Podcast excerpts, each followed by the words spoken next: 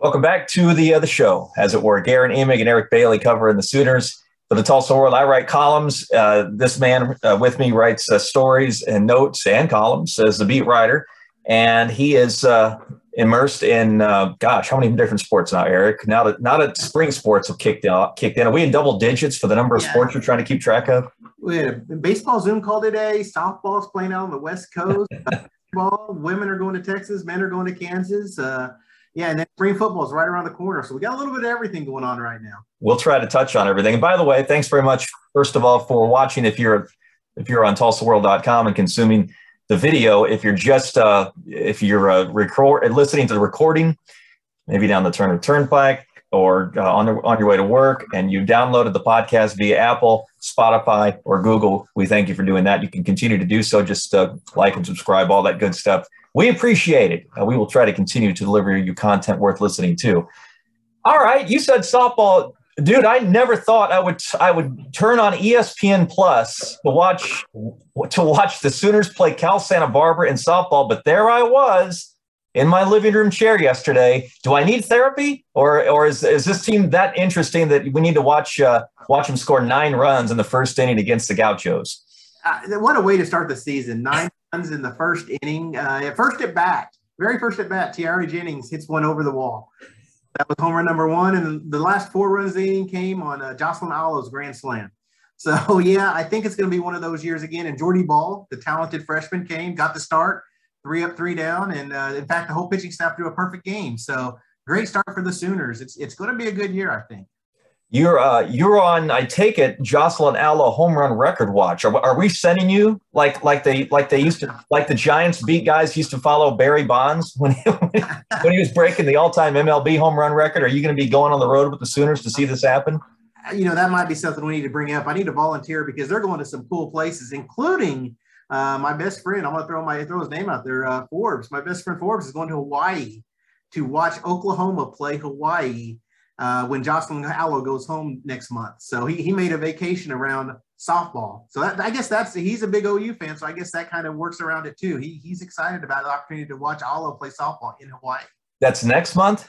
That is next month. So yeah, so it'll it'll be fun. But I, I think that that home run record will be in place by then. I was gonna say, be cool if she broke if she broke it back back home, though, right? Yeah, yeah. The way she swings the bat, we could next. You never know. Next Friday when we're talking, it could be done. We'll see.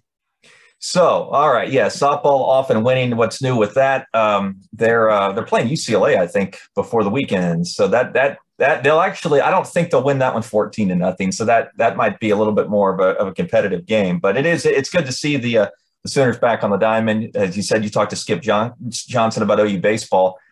We will get to that eventually. But um, this being Oklahoma, Eric, the football continues to uh, to pour in the news. Uh, finally quieting down, I think, as far as Brent Venables and recruiting season and the roster stabilization. But some news was made this week uh, in the fact that 11 players were invited to the scouting combine in Indianapolis. That seems a very high number. How high are we talking?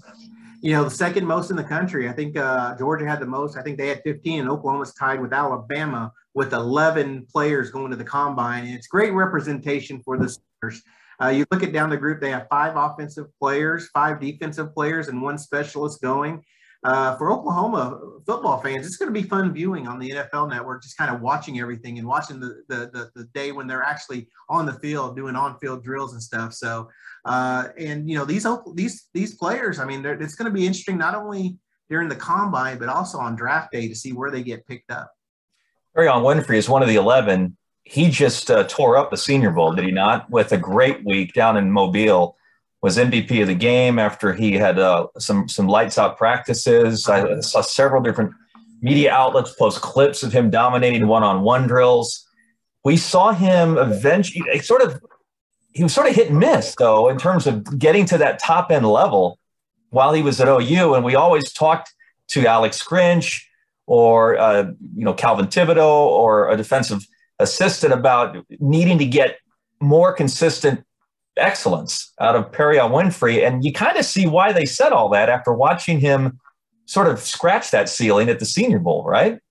you always think potential. You always wondered about his potential. And going into the season, you know, a lot of fans thought he'd have an all American type year and just didn't happen. But then, again, like you said, what he did down in Mobile, just really, he made himself a lot of money down there with his uh, what he did on the defensive line. So I, I really was impressed with what he did, and it just makes you wonder what could have been. You know, it, it, you know, why didn't he develop like you expected him to during this last year at Oklahoma. What could have happened if he played more snaps? Just a lot of what ifs. And and you know, when we look back at this season years from now, it's just a probably one of a number of what ifs. Yeah. Ourselves about what happened to this Oklahoma 2021 team.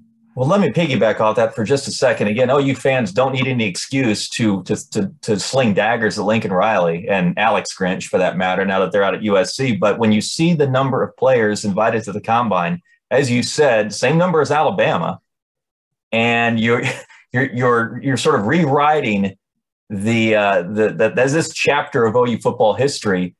Does this does this is this bode well or not well for what Riley and Grinch did at OU? Do we give them credit for bringing this kind of talent to help rebuild, especially on the defensive side of the football, or do we say you had more than you you, you had more to work with? The results actually should have been better.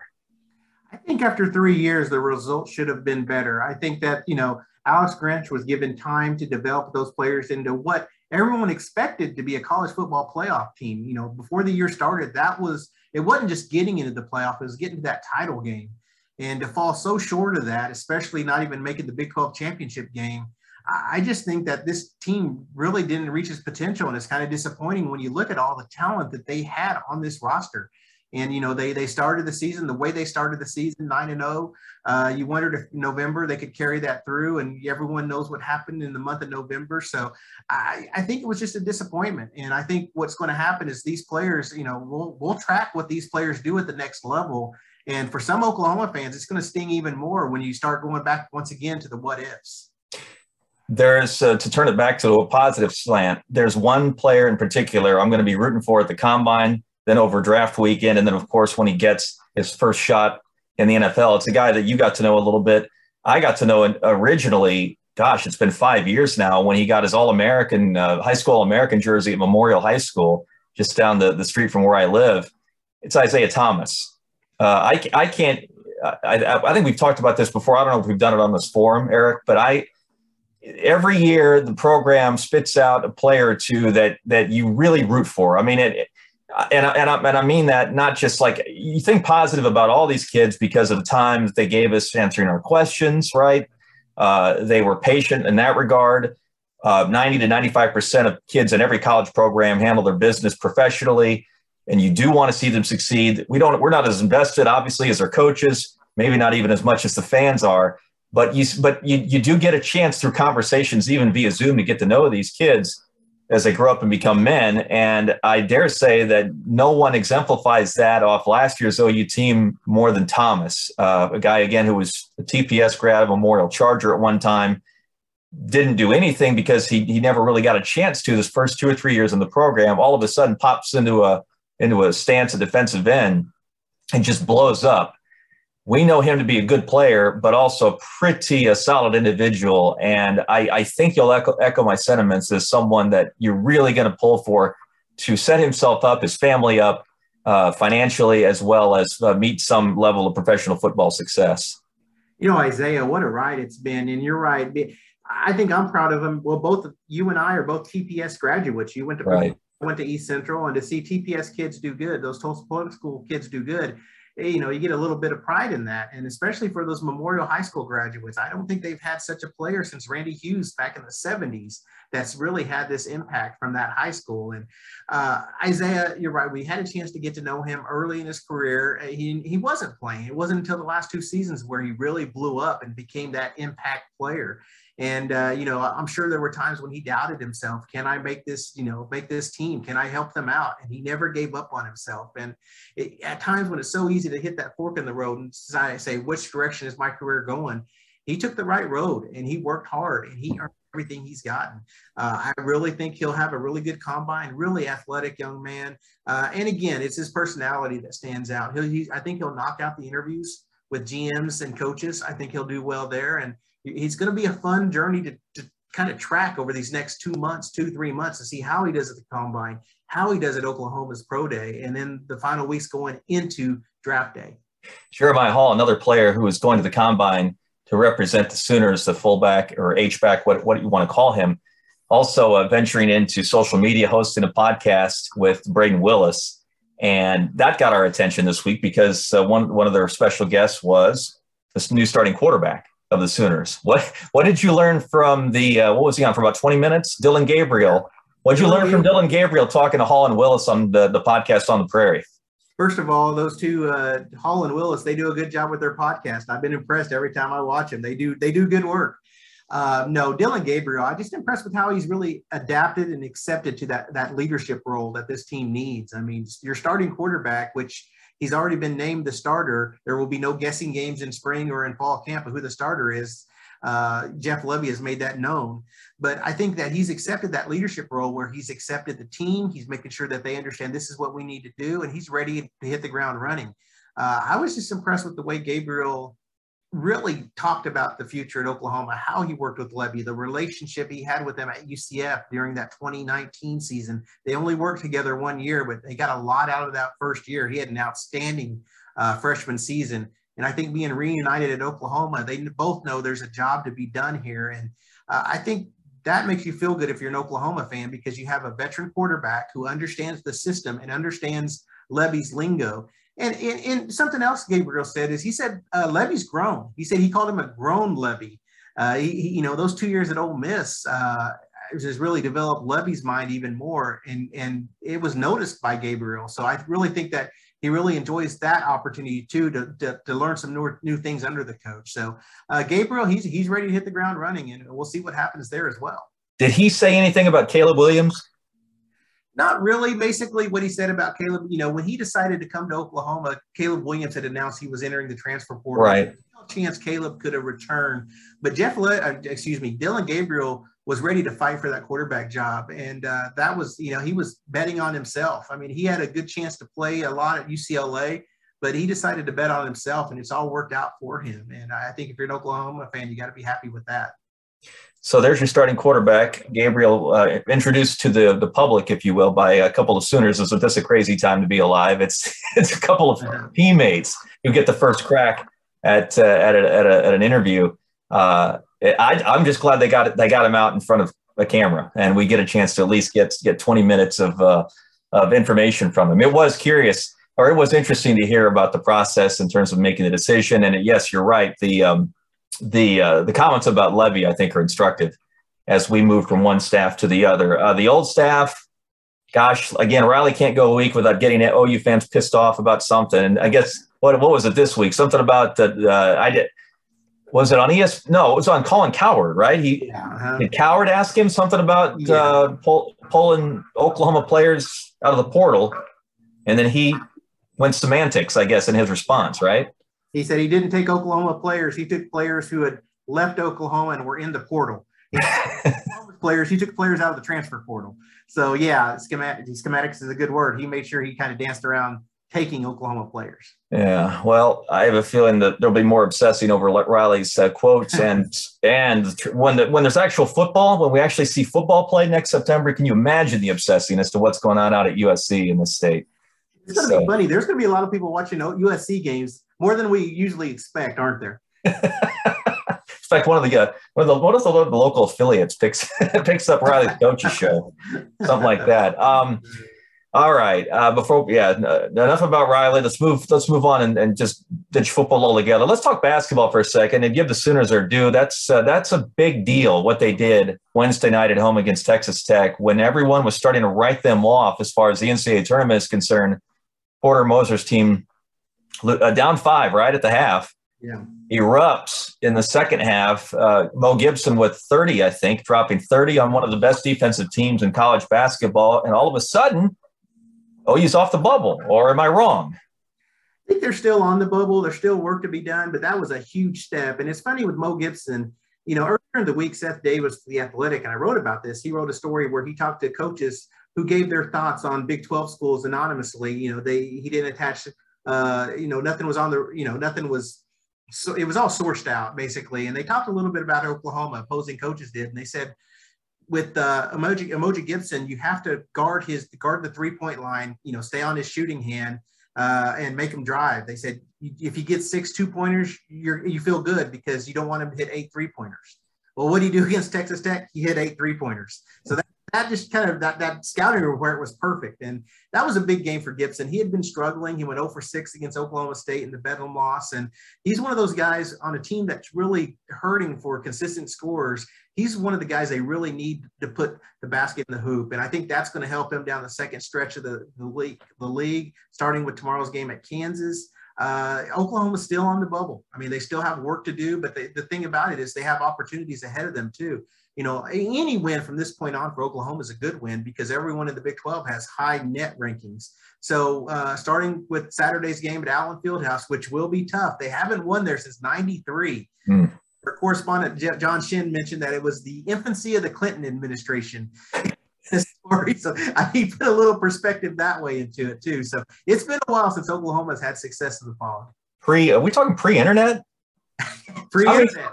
Are yeah. we talking pre? Are we talking pre Twitter, Eric, and Facebook and all that stuff since since they won in Lawrence, Kansas? exactly. Golly, that's nuts. I yeah, it comes up every year. I guess you just don't think about it, and then you're reminded every year that it that it's been that long. Well, I'm, I promise you, if they win in the Allen Fieldhouse, they will they won't be on the bubble. They'll they they won't have to worry about going to Dayton and playing in the first four, which I, I believe one of the bracketologists has them doing right now. Yeah. So there's going to be a lot of watching. And, and, you know, Porter Moser, we had a chance to talk to him this afternoon, and he said his team's not naive to bubble watch and bracketology. They they can't avoid it. And, and, but he says, you know, just understand there's work to be done, and and don't get caught up into it too much. But he, and again, he just likes the opportunities. You know, Wednesday was an opportunity; they took advantage, and they're going to have to do that with every, especially home games. They're going to have to really try to finish up strong at home. I want to bring up one more sport before we uh, we scram, and that's women's basketball. And I'm very curious about uh, an interview you had. Not with the we've we've already propped up Jennie Baranczyk and the job she's done with the with the Sooners this year, and it gets better every week. It seems they're uh, they're angling for a, a, a gosh they're they're on the way to a two seed if they keep this up in, in their tournament. Big mat big matchup with Texas and Austin on uh, Saturday night. We'll keep an eye on that as well. But you talked to the coach that Baranczyk replaced, if I'm not mistaken. I got to hear how that went. I had a chance to talk to Sherri Coale. Uh, you know, when Oklahoma beat Texas last, or it's been two weeks ago, last month, two weeks ago, I'm sorry. When when OU won, uh, Sherri Coale was in attendance and gave a big hug to Baranczyk. You know, she was so excited to see OU beat Texas. And so I decided to give her a call and say, what do you think about this? And I had asked Jennie about it too. Jennie's word, words were, it's such a seamless transition. And she's so excited about how Sherri and her have really helped make this transition smooth. And Sherri just talked about, and she wanted that was part of her when she retired. That was part of the thing she was concerned about was just the passing of the baton. And she kind of laughed and then called it.